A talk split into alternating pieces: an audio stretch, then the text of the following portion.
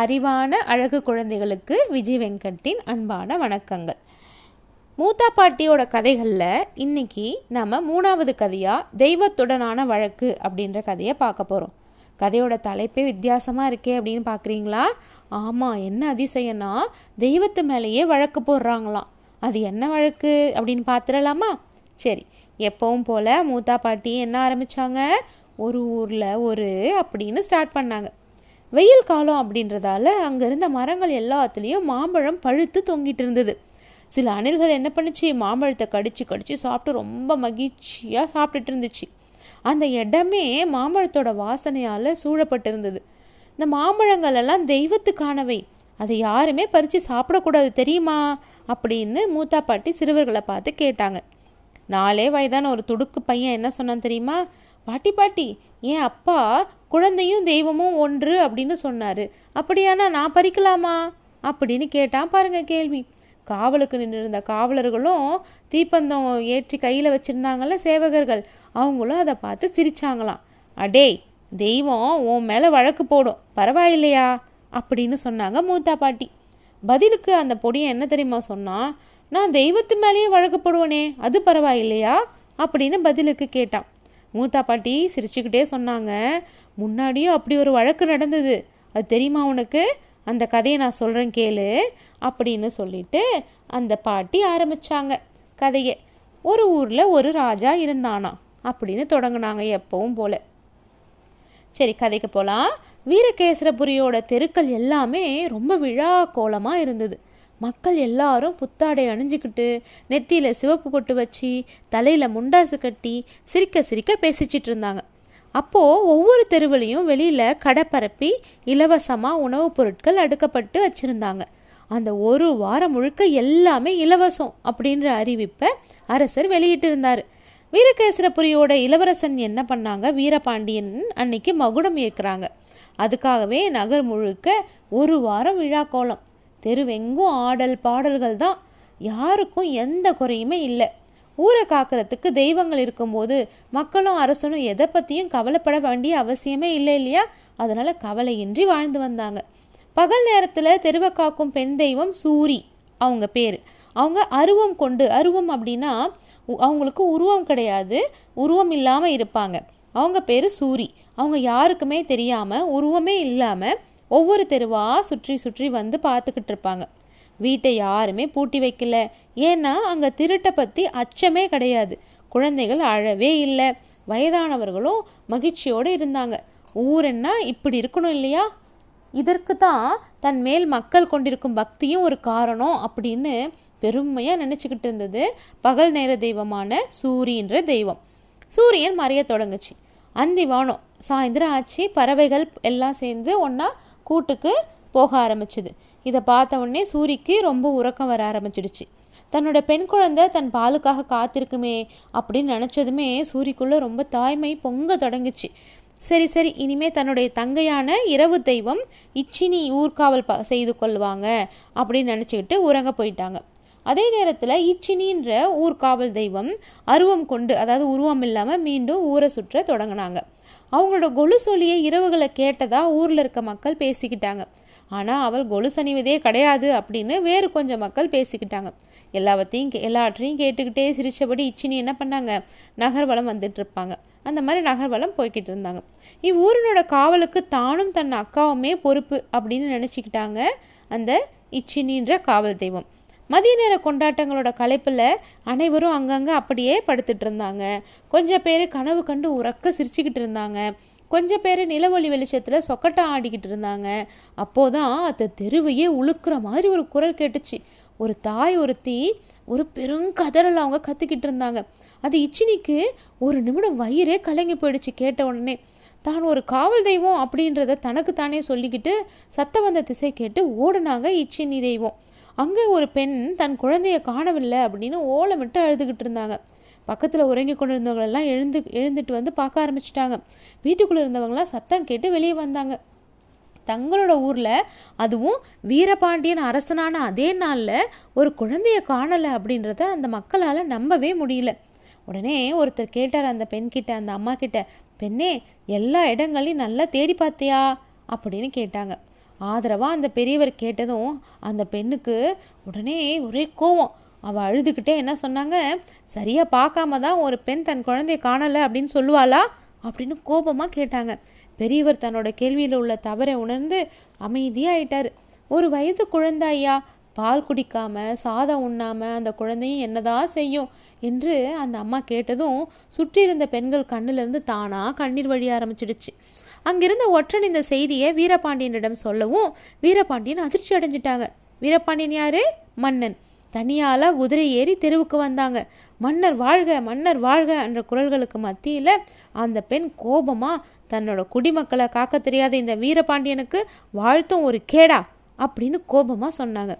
அனைவரும் ஒரு நிமிடம் அதிர்ச்சியுற்று அப்படியே பேச்சழந்து நின்றுட்டாங்க பெண்ணே உன் குழந்தை தொலைஞ்சதுக்கு நானே பொறுப்பு. பழிய நானே ஏற்கிறேன். உன் குழந்தைய உன்னிடம் ஒப்படைக்காம நான் தூங்கவே மாட்டேன் அப்படின்னு அந்த ராஜா அந்த அம்மா கிட்ட பாவமாக சொன்னாங்க. அந்த பெண் கோபத்தோட வேறு பேச்சு தேவையில்லை வீரபாண்டியா உன் சபதத்தை உன் செயலில் காட்டு அப்படின்னு கோபமாக சொல்லிட்டாங்க அந்த அம்மா. வீரபாண்டியன் தன்னோட அமைச்சர்களோட அங்கிருந்த கோவிலுக்குள்ளே சென்றாங்க. அமைச்சர்களிடம் அமைச்சர்களே அந்தணர்களை கொண்டு உடனே வேள்வி கொண்டம் எழுப்பி சூரியையும் இச்சினியையும் வரவையுங்கள் அப்படின்னு ஆர்டர் போட்டாங்க. இருவர் மேலும் வழக்கு போட்டு கட்டி போடுங்கள் அப்படின்னு வேற சொல்லிட்டாங்க. அமைச்சர் ஒருவர் என்ன சொன்னாங்க? அச்சச்சோ மன்னா அவங்க இருவரும் தெய்வங்கள் மன்னா அப்படின்னு சொன்ன உடனே அதனால் என்ன? யாராக இருந்தாலும் அந்த தாயோட கண்ணிற்கு பதில் சொல்ல கடமைப்பட்டவங்க தான். நீதியின் முன்பு எல்லாருமே சமம். இது தவறுன்னு அப்படின்னு நினச்சிங்கன்னா அதனால் ஏற்படும் தீமைகள் எல்லாமே எனக்கே வரட்டும் அப்படின்னு சொல்லிட்டாங்க ராஜா. அந்தணர்கள் வேள்வி குண்டம் எழுப்பினாங்க. கோவிலுக்குள்ளே யாருமே வராதபடி சுற்றி காவலுக்கு வீரர்கள் நின்றுட்டு இருந்தாங்க. ஊர் முழுக்க தெய்வத்தோட மீதான தெய்வத்தின் மீதான வழக்கை பற்றி அறிவிப்பு செய்யப்பட்டது. தெய்வங்களின் கோபம் என்ன செய்யுமோ அப்படின்னு அத்தனை பேரும் பயந்து நடுங்கிட்டு இருந்தாங்க. ஆனால் ஒரு குழந்தையின் பாதுகாப்புக்கு தெய்வங்கள் தானே பொறுப்பு அப்படின்னு கொஞ்சம் பேர் பேசிக்கிட்டாங்க. தாயினோட கண்ணிற்கு முன் தெய்வங்களும் இறங்கித்தான் ஆகணும் அப்படின்னு வீரபாண்டியன் சொன்னது சரிதான் அப்படின்னு கொஞ்சம் பேர் சொன்னாங்க. இத்தகைய மேன்மை கொண்ட ஒரு அரசன் நம்மை ஆள்கிறானே அப்படின்னு மகிழ்ச்சி ஆயிட்டாங்க அந்த மக்கள். மகிழ்ச்சியாக இருந்தாங்க. குழந்தை இழந்த பெண் வீரபாண்டியனை சந்திக்க வேண்டும் அப்படின்னு காவலாளிகிட்ட போய் சொல்கிறாங்க அது இயலாத காரியம் அம்மா. கோவிலுக்குள்ள யாருக்கும் அனுமதியே கிடையாது அப்படின்னு சொன்னாங்க வீரர்கள் அந்த அம்மா கிட்ட. குழந்தை இழந்தவள் நான் வழக்கில் நான் இல்லாமல் நீங்களே பேசிக்கொள்வீர்களா? இதுதான் இந்த நாட்டோட நீதியா? இதை அத்தெய்வங்கள் ஏற்கிறதா? ஏற்கிறதா? அப்படின்னு அந்த அம்மா ரொம்ப கோபமாக அந்த காவலர்கள்கிட்ட கேட்டாங்க. அது மட்டும் இல்லை அந்த தெய்வங்கள் பெண்களா? இல்லை உணர்வற்ற பொம்மைகளா? அப்படின்னு கேட்டதும் வீரர்கள் வாயடைச்சு போயிட்டாங்க. காவலை மீறி கோவிலுக்குள்ளே புகுந்தா அந்த பெண். யார்? அந்த அம்மா. வீரர்கள் கை கட்டி தலை கவிழ்ந்து நின்றுட்டு இருந்தாங்க கோவிலுக்குள்ள நெருப்பு குண்டத்தில் ஒளியின் வடிவில் சூரியும் இச்சினியும் நின்றுட்டு இருந்தாங்க யார் அவங்க ரெண்டு பேரும்? அந்த காவல் தெய்வங்கள். புயலன்னு உள்ளே நுழைஞ்ச அந்த பெண் அந்த அம்மா காண அவங்கள காண துணிவின்றி வீரபாண்டியன் தலை கவிழ்ந்து கொண்டு தலை கவிழ்ந்து நின்றுட்டு இருந்தாங்க மன்னன். அவரோட கைகள்லாம் நடுங்க ஆரம்பிச்சிருச்சு. அந்த அம்மா இப்படி கேட்குறாங்களே கேள்வி. நம்ம இந்த நாட்டுக்கு ராஜாவாச்சே நம்ம தானே பொறுப்பு. இவங்க கேட்குற கேள்விக்கு நம்மளால் பதில் சொல்ல முடியலையேன்னு பாவம் ரொம்ப கஷ்டப்பட்டு தலை குனிஞ்சு நின்றுட்டு இருந்தாங்க அந்த வீரபாண்டியன். அந்த அம்மா கேட்குறாங்க வீரபாண்டியா வழக்கை நானே நடத்திக்கிறேன். நீ அமைதியாக இருந்தால் போதுமானது. அப்படின்னு ஆணையிட்டுட்டு அவனோட பதிலுக்கு கூட காத்திருக்காம தெய்வங்களை நோக்கி கேட்டாங்க. உங்கள் இருவரில் யார் பொறுப்பு? சூரி மெல்ல பேச தொடங்கினாங்க. கேட்ட உடனே தாயே உன் இழப்பு சாதாரணமானதல்ல. அப்படின்னு சொல்கிறதுக்குள்ள அந்த பெண் என்ன சொன்னாங்க? என்னை சமாதானம் செய்யும் சொற்கள்லாம் எனக்கு தேவையில்லை. நேரடியாக பதில் சொல்லு சூரி தாயே. அப்படின்னு சொன்ன உடனே தாயே அப்படின்னு சொன்னது அந்த தெய்வத்தை கட்டி போட்டுடுச்சு. சூரி தெய்வம் நான் அந்தி சாயவும் உறங்க போனேன். அதற்கு பின்னர் இச்சினி தான் வந்தாங்க. ஸோ இச்சினி தான் பொறுப்பு அப்படின்னு சொன்னாங்க. இச்சினி பதற்றத்தோட என் பணியை துவங்கும் முன்பே குழந்தையை காணலை. எனவே நான் பொறுப்பில்லம்மா அப்படின்னு சொன்னாங்க. இருவருமே பொறுப்பல்ல அப்படின்னா யார் தான் பொறுப்பு? மனிதர்களின் கவனங்களை மீறி சில செயல்கள் நிகழ்வதால் தானே தெய்வங்களையே நம்புகிறோம் அந்த தெய்வங்களின் கவனத்திலும் பிசகு என்றால் யார்தான் பொறுப்பு? விண்ணில் வாழும் மூதாதைகளே முப்பெருந்தேவியரே ஒரு தாயின் கதறலுக்கு பதில் சொல்லுங்கள். அப்படின்னு அந்த அம்மா ரொம்ப சத்தமாக கஷ்டமாக அழ ஆரம்பிச்சிட்டாங்க. விண்ணில் இருக்க ஆதிப்பெண் தெய்வத்தின் கண்களிலிருந்து கண்ணீர் வழிஞ்சது. ஆதிப்பெண்ணா யாரு? பார்வதி தாய். சிவன் பக்கத்தில் உட்காந்துட்டு இருந்த அந்த பார்வதி தாய் கண்ணிலேருந்து கண்ணீரே வழ வழிய ஆரம்பிச்சிருச்சு. அவங்க சிவனை பார்த்து இது என்ன வழக்கு? ஒரு தாயின் கண்ணீரை எனக்கு காண சகிக்கவே இல்லையே அப்படின்னு சொன்னாங்க பார்வதி தாய். உடனே சிவன் சொன்னாங்க பார்வதி முக்காலமும் பார்த்து நான் சொல்கிறேன் அப்படின்னு தியானத்தில் உட்கார்ந்தாங்க. அவர் பார்க்க ஆரம்பிச்ச உடனே காலங்கள் உருண்டை ஓடிச்சு. வீரபாண்டியன் பதவியேற்கும் நாளில் சாயங்கால வேலையில் போய் சேர்ந்தாங்க தியானத்தில் சிவன் சுவாமி. அங்கே அந்த பெண்ணோட குழந்தை விளையாடிட்டு இருந்தது. அந்த பெண் பாத்திரங்களை கழுவி அடுக்கிக்கிட்டு இருந்தாங்க. அந்த தவழ்ந்து விளையாடிக்கிட்டு இருந்த குழந்தை பக்கத்தில் உள்ள ஒரு குழிக்குள்ளே தவறுதலாக சரிந்து விழுறத சிவன் பார்த்தாரு. சிவன் கண்ணை திறந்து பார்வதி கிட்ட சொன்னார் தேவி அது பாதாளத்தின் இருள். அந்த இருளுக்குள் விழுந்தவை மீளவே முடியாது. பாதாளத்தில் விழுந்தால் அதை பெண் தெய்வங்களால் கண்டறியவும் முடியாது. அதனால தான் அந்த இரவு தெய்வங்களால் இச்சினியாலையும் சூரியாலையும் தெரியல அவங்களுக்கு. அப்படியானா குழந்தைய தொலைத்த அந்த பெண்ணுக்கு என்ன பதில்? அப்படின்னு பார்வதி கேட்டாங்க. சிவன் உடனே சொன்னார் அது விதி பார்வதி அப்படின்னு சொன்னார். ஒரு தாயினோட கதறலுக்கு பதில் சொல்லாதன்னா இனிமே இங்கே இருக்க தகுதியே அற்றவள் அப்படின்னு சொல்லிட்டு விண்ணுலகம் நீங்கி மண்ணுலகம் வந்துட்டாங்க. சூரியையும் இச்சினியையும் ஒன்றா கலந்து தன்னோட கலந்துக்கிட்டாங்க. ஒரு பெரும் சக்தி ஆகிட்டாங்க சூரிய இச்சினி உள்ளே வந்தோடனே இன்னும் பெரிய சக்தி ஆகிட்டு பாதாளம் என்ன? அதை தாண்டி ஏழு ஏழு உலகத்தில் எங்கே இருந்தாலும் அந்த குழந்தையோட தான் வருவேன். இல்லைன்னா இனி நான் இல்லை. என்னை யாரும் வணங்கவும் தேவையில்லை அப்படின்னு சொல்லிட்டு புயலாக மறைஞ்சிட்டாங்க. பாதாளத்தோட இருட்டின் மடிப்புகளில் நெளிந்து கொண்டிருந்த ஒரு பெரிய பாம்பு அதோட ஒன் அந்த பாம்போட மென்மையான பட்டு உடலில் அலைகளில் படுத்துட்டு இருக்க மாதிரி அந்த குழந்தை அவ்வளோ அழகாக படுத்துட்டு இருந்துச்சு. அதுக்கு அந்த பாம்பு சொன்னிச்சு இனி இக்குழந்தை நமக்கே அப்படின்னு கும்மாலமாக ஜாலியாக விளையாட ஆரம்பிச்சிச்சிங்க. அங்கே இருந்த குட்டி பாம்புகள் அந்த பாம்புகள் எல்லாமே. தெய்வமே நமக்கு அளித்த குழந்தை அப்படின்னு தோலுரித்து கிடந்து சொன்னிச்சு ஒரு பாம்பு. ஊழி காற்றன உள்ளே நுழைஞ்சாங்க ஆதிப்பெண். இது தெய்வ குற்றம் அப்படின்னு பாம்புகள் சொன்னாங்க. தாயின் விசும்பலுக்கு முன்ன தெய்வ குற்றமே ஆனாலும் எனக்கு அது பொருட்டல்ல அப்படின்னு பார்வதி சொன்னாங்க. இந்த குழந்தை பாதாளக்குழி வழியா தெய்வமே எங்களுக்கிட்ட பிச்சை அப்படின்னு சொன்னிச்சு இன்னொரு நாகம். அதை நான் மறுக்கிறேன் அப்படின்னாங்க பார்வதி. ஒரே குரல்ல நாங்கள் சிவனோட மு சிவன்கிட்ட முறையிடுவோம் அப்படின்னு மற்ற பாம்புகள் எல்லாம் சொல்ல ஆரம்பிச்சுது. உடனே தாராளமாக சொல்லிக்கோங்க அப்படின்ற பார்வதி குழந்தையை தூக்கிக்கிட்டு கோவிலுக்குள்ளே வந்தாங்க. தன் குட்டி நாகங்களை அருகே அழை அருகே கூ பக்கத்தில் கூப்பிட்டு அழைச்சிக்கிட்ட ஒரு தாய் நாகம் சொன்னிச்சு.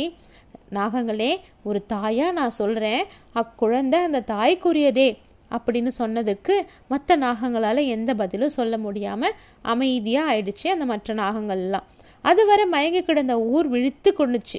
இத்தனை நேரம் என்ன நடந்த என்ன நடந்ததுன்று என்றது யாருக்குமே தெரியலை. அந்த பெண் வழக்கம் போல் பாத்திரம் கழுவிட்டு இருந்தாங்க. அந்த குழந்தை அங்கே விளையாடிட்டு இருந்தது.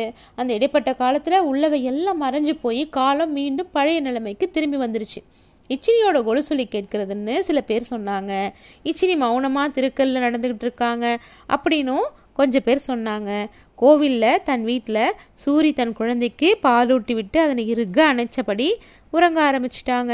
பார்த்தாயா பாட்டி நான் மாம்பழம் கேட்டு வழக்கு போட்டா தெய்வமும் பதில் சொல்லித்தான் ஆகணும் அப்படின்னு இந்த கதையை கேட்டு துடுக்கு சிறுவன் சொன்னாங்க. அதுக்கு அந்த இன்னொரு சிறுமி என்ன சொன்னாங்க? சூரி இச்சினியா இதெல்லாம் உண்மையா பாட்டி? இங்கே இப்போ உருவமின்றி இருப்பது இச்சினியா சூர்யா? அப்போ இந்த இடத்துலையும் இச்சினி சூர்யாராவது இருப்பாங்களா? இப்போவும் இரவில் இச்சினி தெருவு சுற்றி வருவாங்களா? இப்படின்னு கேள்வி மேலே கேள்வி கேட்டாங்க. உடனே அந்த சிறுவன் பயத்தோட சொன்னான் அப்படின்னா பாட்டி பாட்டி நம்ம ஊரில் பாதாளத்துக்கு போகிறதுக்கு பள்ளம்லாம் இருக்கா? அப்படின்னு வேற கேட்டாங்க. இதெல்லாம் கேட்டது மூத்தா பாட்டி சிரிச்சுக்கிட்டே எப்பவும் போல் என்ன சொன்னாங்க கதைக்கு கால் இல்லை உங்களுக்கு வால் இல்லை அப்படின்னு சொல்லி கதையை முடிச்சிட்டாங்க. எப்படி இருந்தது கதை? நல்லா இருந்ததா? தேங்க்யூ